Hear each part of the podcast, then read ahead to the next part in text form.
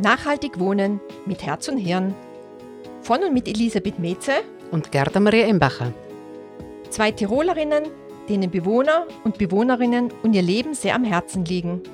In unseren Podcasts wollen wir mit vielfältigen Themen rund ums Wohnen jede Menge praktischer Tipps geben, wie Sie im Haushalt Geld sparen, weniger Energie verbrauchen und gute Ideen zu einer besseren Nachbarschaft verwirklichen. Wir beide, Gerda und ich, haben zusammen über ein halbes Jahrhundert Berufserfahrung, mögen Menschen und setzen uns für ein besseres Leben für alle ein. Das wollen wir mit Ihnen teilen, ob Sie in einer Wohnung oder in einem Haus leben, Gebäude verwalten oder diese betreuen. Wir glauben, es ist für jeden was dabei.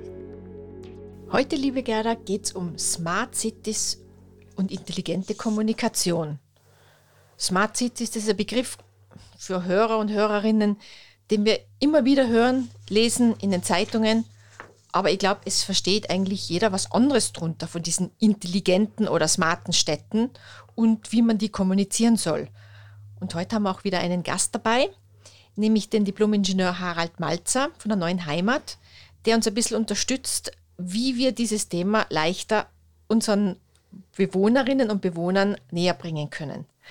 Gerda, du bist Mitarbeiterin oder Arbeitskollegin vom Harald und kannst ihn, glaube ich, leichter vorstellen als ich. Ganz genau. Ja, herzlich willkommen. Wir haben heute einen Harald bei uns. Äh, Harald und ich sind Arbeitskollegen bei der Neuen Heimat Tirol. Wir kennen uns jetzt auch schon an die zehn Jahre, ähm, außerhalb der NHD als auch jetzt in der NHD. Ähm, und der Harald beschäftigt sich seit Jahrzehnten eigentlich jetzt wirklich mit energieeffizienter Bauweise und Nachhaltigkeit, sprich wirklich Klimaschutz durch intelligente Wohngebäude. Von der, Universitätenforsch von der universitären Forschung bis hin zum Passivhausinstitut ist der Werdegang jetzt äh, in der neuen Heimat momentan. Für, du bist da zuständig äh, für Energieeffizienz und für Nachhaltigkeit und unter anderem Harald auch für die Projektkoordination von dem Forschungsprojekt Speak Smart. Da würde man halt gern mit dir ein bisschen hinter die Kulissen blicken. Was sind intelligente Städte? Was sind Smart Cities für dich? Ja, wie die Elisabeth schon gesagt hat, richtig, äh, gibt es da sehr viele unterschiedliche äh, Sichtweisen. Ähm, ich kann euch ja auch nur von meiner Sichtweise heute äh, erzählen ähm, oder so wie ich versuche in meinem Arbeitsumfeld das äh, voranzubringen. Und ähm, da ist mein Blick schon, äh, was jetzt die Bewohnung dieser Smart Cities, das Leben in den Smart Cities betrifft in den künftigen weitaus weniger techniklastig als wie der Begriff Smart City, Smart Home und all diese Dinge, die uns so umgeben, ähm, manchmal äh, ähm, fühlen lassen würde. Also ähm, ich denke, dass die Smarten Cities, da, äh, in, in, die wir eigentlich jetzt schon bräuchten, um den Klimaschutz vollumfänglich äh, in Angriff zu nehmen, aber die wohl hoffentlich schon kommen werden, dass die weitaus weniger technologisch äh, äh, beeinflusst werden äh, müssen, sondern dass wir eigentlich einen gesellschaftlichen Grundwandel auch brauchen in dem äh, Bereich. Und das ist sicherlich einer auch der Kernpunkte von dem Projekt Speak Smart, das ich also in der neuen Heimat aufgelegt habe äh, gemeinsam mit äh, Kolleginnen äh, von der Universität und auch Energieberatungsagenturen und der Stadt Innsbruck, ähm, wo wir uns ganz speziell wirklich unsere Bewohnerinnen in unseren Anlagen ähm, anschauen. Vielleicht ein bisschen ich sage es immer mit schmunzelnd, aber ein bisschen da sind es ein bisschen weiße Mäuse, also so Labormäuse für uns, aber das braucht es manchmal, damit man einen klareren Blick auf den Alltag äh, in unseren Wohnungen äh, findet. Also was dort wirklich passiert, welche Menschen da wirklich drinnen wohnen. Manchmal denke ich mir, ist das so ein bisschen anonyme äh, Masse, die Bewohner und oft das, äh, äh, ähm, das Vorurteilen, ja, da wenn das nicht so funktioniert, das Gebäude, wenn das nicht so energetisch nachhaltig performt, ja, dann machen das sind halt dann die Bewohner, die machen alles falsch. Und äh, das möchte ich ein bisschen genauer durchleuchten, ob das wirklich so ist oder ob man äh, die Bewohner einfach auch der künftigen Smart City sozusagen besser unterstützen können.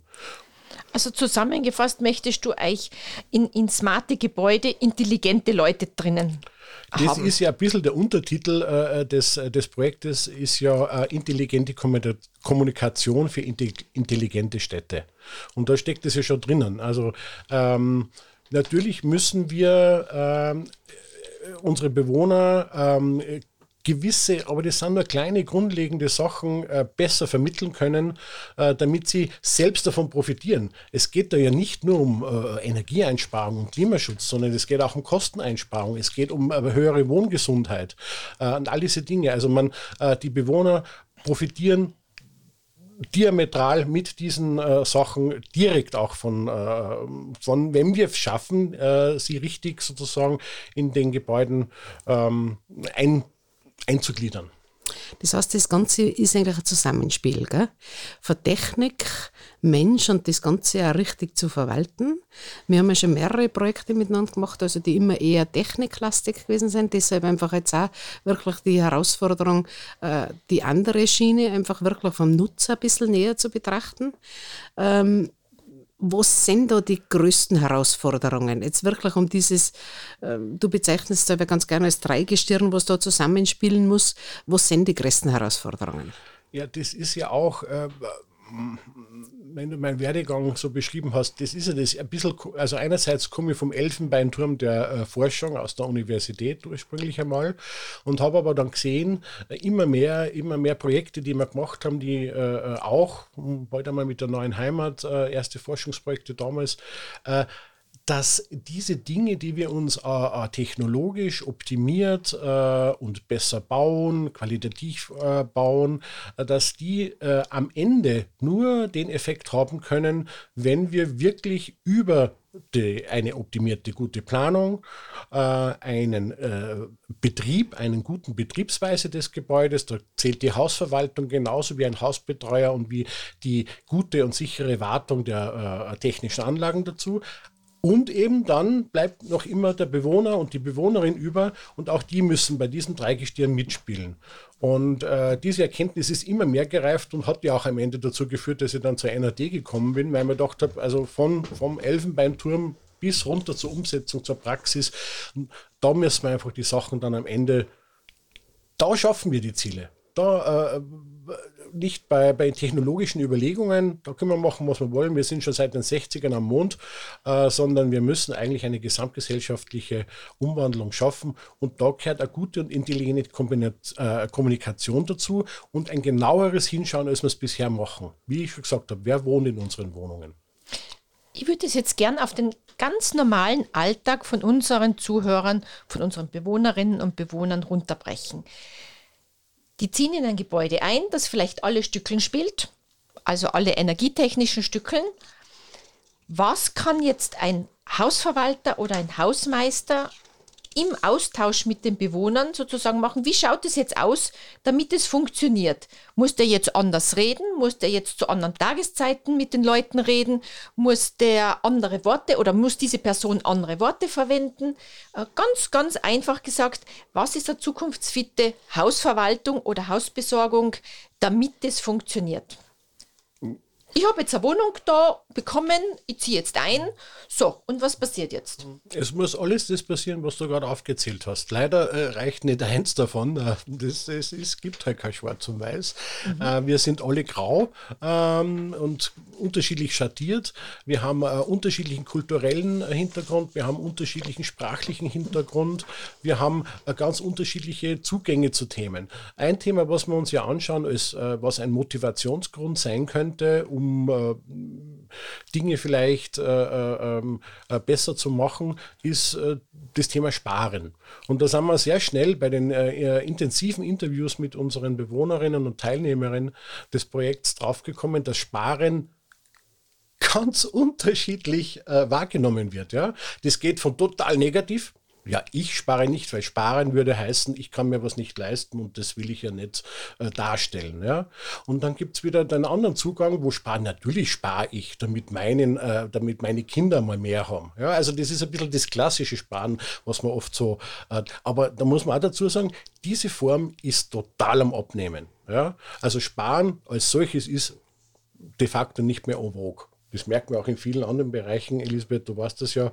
Äh, Sparen ist so ein Thema. Äh, es ist ja auch alles, alles um uns herum äh, und das ist nicht mehr der Begriff. Und deswegen zum Beispiel schauen wir uns jetzt eher äh, den Verzicht an. Oder äh, es folgt den äh, Leuten, Leuten, das haben wir schon jetzt auch gesehen in der Studie, viel, viel schwerer auf etwas zu verzichten, als irgendwo was sparen, einsparen zu wollen. Ja.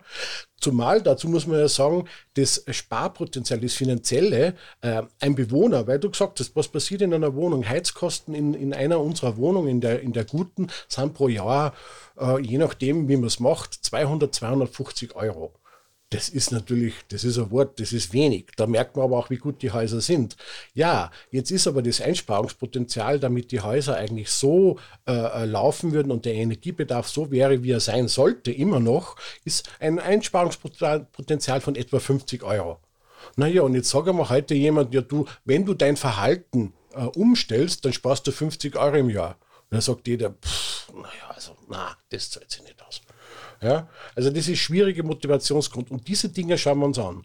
Und jetzt schauen wir zum Beispiel, ja, aber wenn du 50 Euro einsparst, das sagen wir ja gar nicht mehr, vielleicht wäre es doch geschickter zu sagen, du kannst dir dadurch um die 50 Euro eher was leisten, was du dir jetzt nicht leisten kannst einen Abend mit der Familie im Kino. Am Kino oder zum Beispiel ein halbes Jahr einen Streamingdienst, den die Kinder schon lange gerne hätten in der Wohnung, wo es aber heißt, da haben wir kein Geld dafür. Also du äh, zeigst einen Gegenwert aus. Statt dass sie sinnlos eine Ausgabe machen, die nicht sein müsste, hätten sie die Möglichkeit, einen, einen Nutzen zu ziehen, der ihren, ihren Alltag bereichert. Das ist aktuell ein Outcome. Und, dann, und das ist äh, nur als ein Beispiel, wie man Kommunikation sehen kann. Ne? Mhm. Man kann es in die eine Richtung sehen, so wie es bekannt ist, so wie wir es ja seit Jahren treiben. Wir sparen ja Energie, aber wir können es auch in eine andere Richtung kommunizieren. Wenn du das anders machst, dann hast du für andere Dinge etwas über, die du dir so vielleicht gar nicht leisten kannst. Und daran hast du gar nicht gedacht.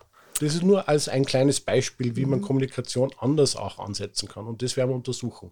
Und dann spielen natürlich nur kulturelle Hintergründe äh, äh, eine große Rolle, weil ähm, da gibt es auch äh, eine, eine höchst äh, diversifizierte äh, Bewohnerschaft natürlich, gerade bei uns auch bei denen. Aber ich sage jetzt ganz interessant, gell? weil im Grunde die ganze Kommunikation, ganz egal jetzt ob für Energieberater und so weiter, geht alles auf, auf das Sparpotenzial, ganz abgesehen davon, dass einfach das ganze Umfeld jetzt mit erhöhten Energiekosten, mit womöglich Gasknappheit und so weiter, dass das alles im Grunde eigentlich alles hinsichtlich monetärer Faktor und es wird eigentlich alles hinsichtlich Sparen kommuniziert. Oder auch wenn wir uns denken, wie es heißt, 1 Grad weniger Raumtemperatur sind ungefähr 5 bis 6 Grad äh, Kosteneinsparung. Es geht wieder um Sparen. Deshalb glaube ich, ist so interessant, wie wichtig da dieser Ansatz der Kommunikation ist. Nicht unbedingt auf Sparen, hinzugehen, sondern wirklich das umzumünzen auf den Gegenwart, wie wir es jetzt bereits gesagt haben. Das ist für mich, also äh, ich habe da wirklich, wie ich das erstmal vom Harald gehört habe, also äh, war für mich ganz, ganz erstaunlich, dass es nicht der Sparfaktor ist. Also wenn ich jetzt zum Beispiel Hausmeister bin in einer Wohnanlage oder Hausmeisterin bin und ich sehe, die Hälfte von den Häusern hat im Winter die Fenster gekippt. Wie gehe ich jetzt daran an den Leuten, um ihnen nicht zu sagen, äh, macht das Fenster zu, weil sonst da spart euch nicht so und so viel Geld. Äh, schimpfen kann ich auch nicht, weil das ist jedem seine Freiheit, ob er das Fenster offen lässt oder nicht. Wie mache ich da eine gute Kommunikation, die funktioniert? Ja, ganz ein super Beispiel, weil gerade die, die gerade im Winter auch vollschlafende Fensterlüftung großteils ist ja auch ein, ein, ein, ein großes Potenzial an Einsparungen und, und, und, und äh, da, wo wir dringend auch äh, ran müssen. Und äh, auch hier wieder ist es leider nicht schwarz und weiß. Es gibt nicht die eine, den Einsatz, den ich sage und der wirkt dann bei jedem genau richtig. Äh, wir haben jetzt zum Beispiel, wir haben uns besonders bemüht, bei dem Projekt auch sogenannte, ich mag den Begriff überhaupt nicht, aber das äh, heißt halt jetzt so und der muss man da immer verwenden in die Projekte irgendwie, äh, vulnerable Gruppen mit aufzunehmen. Das sind natürlich geringverdienende äh, Bewohnerinnen, das sind aber auch oft äh, äh, ähm, äh, durch den sprachlichen Background Bewohnerinnen, die weniger partizipieren können an ihrem Umfeld oder an, den, an den ganzen aktuellen gesellschaftlichen Diskussionen und so fort.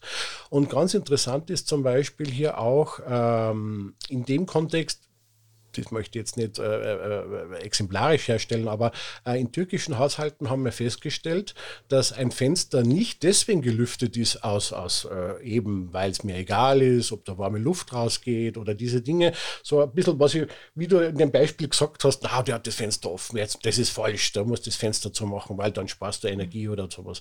Nein, äh, wir haben festgestellt, dass in diesem Kulturkreis ein geöffnetes Fenster ein fixer Bestandteil des Wohnens ist, weil das eine äh, Lufthygiene darstellt. Ja?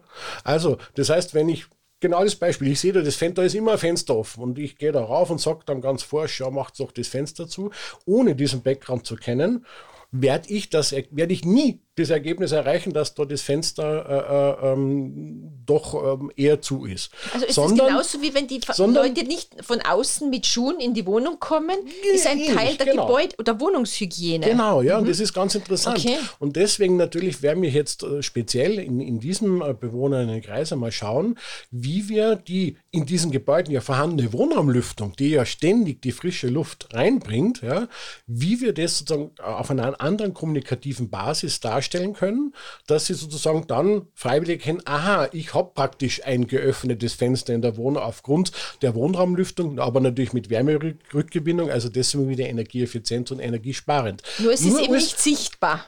es ist nicht sichtbar, ja. genau. Aber das meine ich mit den, mit diesen Kommunikationsbeispielen und deswegen ist es nicht, es gibt, wird nicht der eine Satz für die ganzen verschiedenen Sachen rauskommen bei dem Projekt, wo ich dann immer genau richtig liege, sondern es braucht eine gewisse Sensibilität und äh, das habe ich auch mit der Gerda ja schon vielfach besprochen, auch die zukünftigen Hausverwaltungen oder die Hausverwaltung 2.0 wird hier, wird hier mehr diversifizieren müssen und genauer hinschauen müssen, wenn wir in Summe bessere Ergebnisse erzielen wollen und was wir ja auch müssen.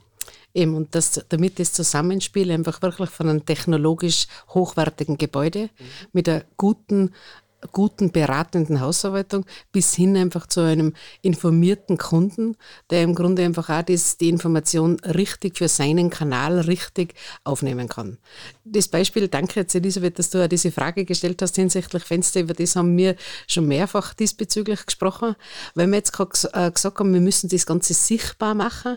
In dem Moment wäre mir jetzt auch die Idee so irgendwie gekommen, dass man vielleicht auch doch vielleicht auch mit Bildern diesbezüglich arbeitet, dass man wirklich auch am Kunden mitteilt, festgestellt, dass da einfach alle drei Stunden ist wirklich die komplette Luft mit der kontrollierten Wohnraumlüftung ausgetauscht. Harald, darf man fragen, was ist denn für die persönlich ein zukunftstaugliches, ein enkeltaugliches Gebäude? An was zeichnet das effektiv aus? Wir beide arbeiten in der Neuen Heimat Tirol. Wir bauen ja seit 2012 nur noch Passivhäuser. Das heißt also vom Energiestandard schon sehr äh, mit wenig monetären Mitteln hinsichtlich Bewirtschaftungskosten auskommend. Aber was ist wirklich ein zukunftstaugliches, enkeltaugliches Gebäude?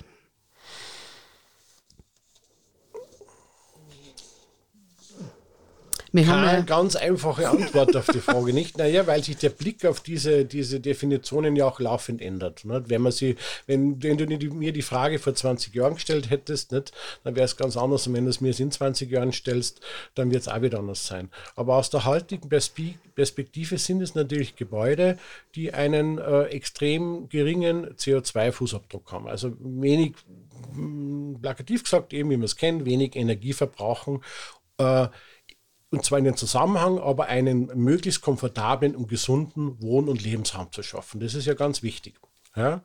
Und ähm, da haben die letzten Jahre natürlich schon mit, mit Technologie äh, äh, einiges äh, am Beitrag geliefert.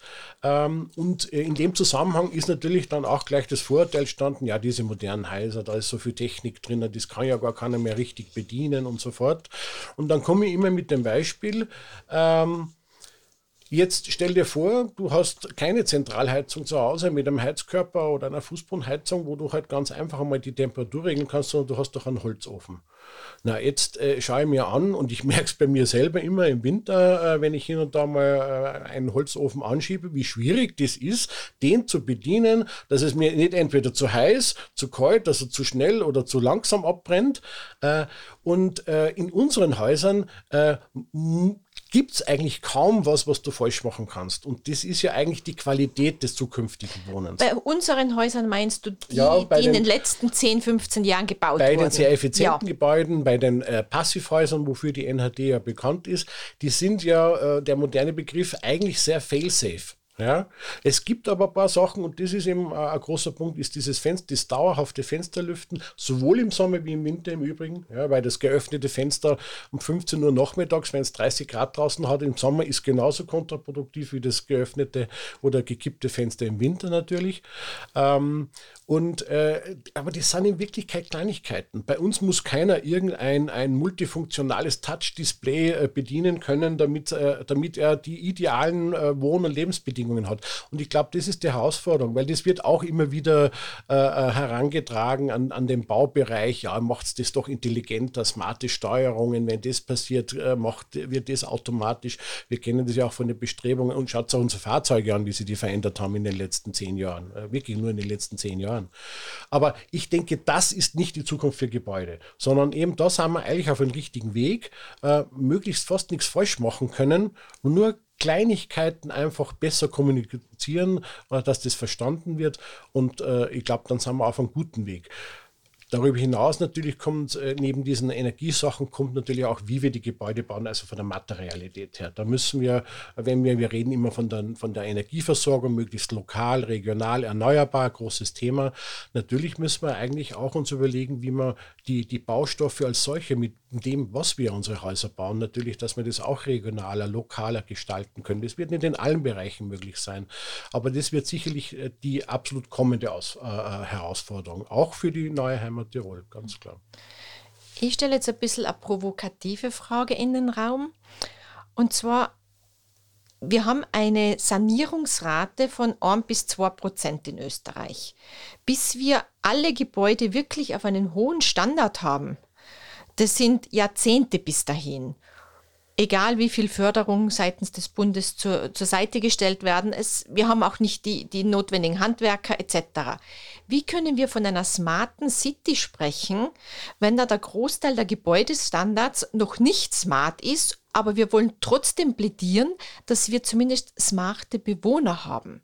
Also ich habe Leute, die wohnen in 50er-Jahr-Häuser oder noch älteren, die sind nicht saniert und die kommen vielleicht erst in 15 oder 20 Jahren dran, dass das Heizungssystem erneuert, alles gedämmt ist auf dem höchsten Stand, dass sie ein smartes Gebäude sind. Aber macht es an Sinn, dass in diesem Gebäude trotzdem ähm, smarte Bewohner herangezogen werden durch die Hilfe eurer Hausverwaltungen und Hausmeister in der Kommunikation? Und wenn ja, also ich hoffe, da kommt ein Ja als Antwort, ähm, welche Maßnahmen oder welche, was können wir da ansprechen, dass auch einem nicht smarten Gebäude smarte Bewohner letztendlich drinnen wohnen? Ich glaube, jetzt im Vorfeld müssen wir schon sagen, dass im Grunde die Sanierung ganz ein wichtiges Standbein natürlich, natürlich. Äh, in unserem Unternehmen ist. Nach. Ganz genau, wir kommen nicht nach. Äh, momentan sind auch die Rahmenbedingungen sehr, sehr schwierig. Ja. Das haben wir, glaube ich, auch angesprochen. Das weiß auch jeder, gerade hinsichtlich Baukosten, wie du es auch angesprochen hast, hinsichtlich der Arbeitskraft, dass die ja nicht vorhanden ist. Aber wir müssen ganz klar sagen, ich glaube, dass es einfach ein Umdenken braucht bei allen Bewohnern, da jetzt gar nicht groß zu unterscheiden, ob zwischen Sanierung oder Neubau. Natürlich, wo sind die Effekte am höchsten? Genau da, wo der Harald das genau, genau berichtet hat, einfach, wo jetzt wirklich das Gebäude schon sehr, sehr sparsam unter Anführungszeichen ist, dann das Ganze gut bewirtschaftet wird und dann der Bewohner nur ein sparsamer unter Anführungszeichen ist. Ich glaube, dass diese Kombination eine ideale ist und diese nicht ausgeschöpfte Sanierungsrate, glaube ich, ist mehreren Dingen einfach geschuldet, obwohl man schon sagen muss, dass jetzt einfach, glaube ich, sehr viel getan wird. Raus aus Öl und Gas, gerade mit Förderungen oder so. Also das war jetzt einmal meine Meinung dazu. Ja.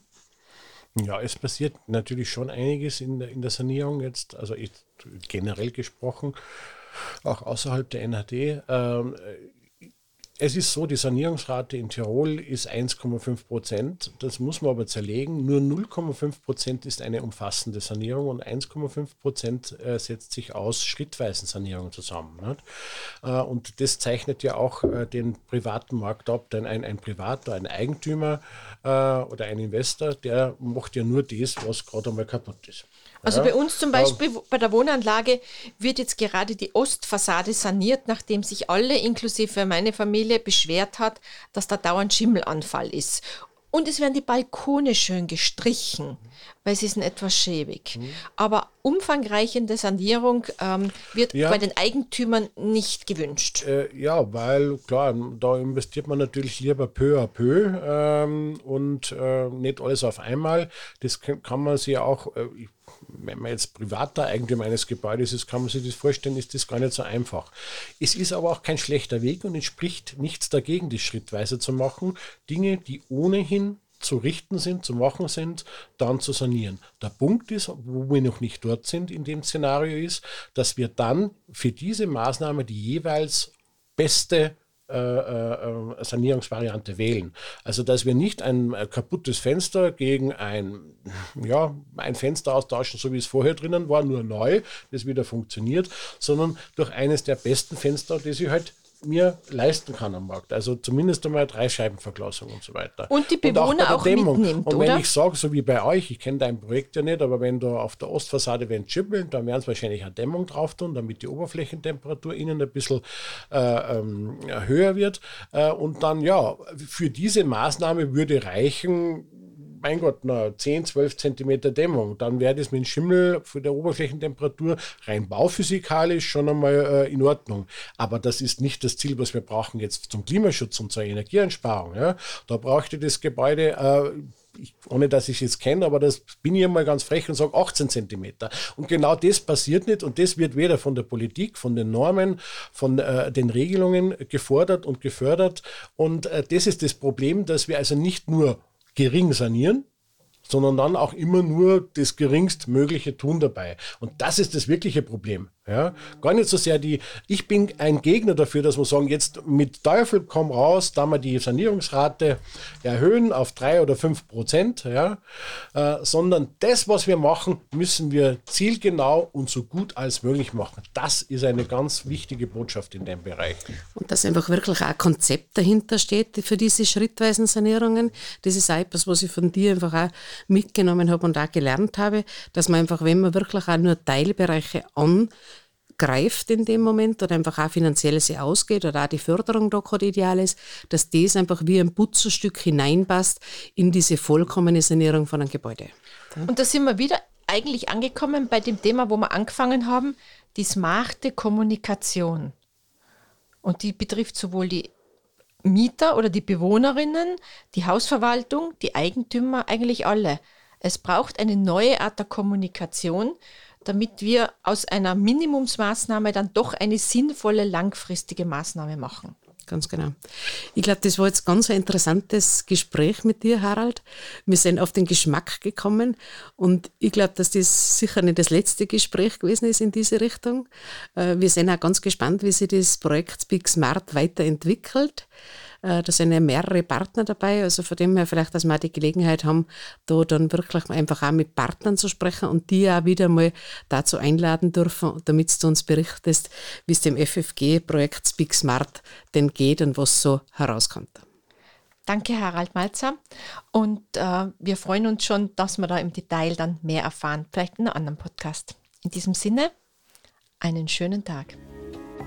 Wir hoffen, dass Sie in dieser Folge den ein oder anderen Tipp bekommen haben, der Ihnen den Alltag in Ihrem Wohnumfeld erleichtert.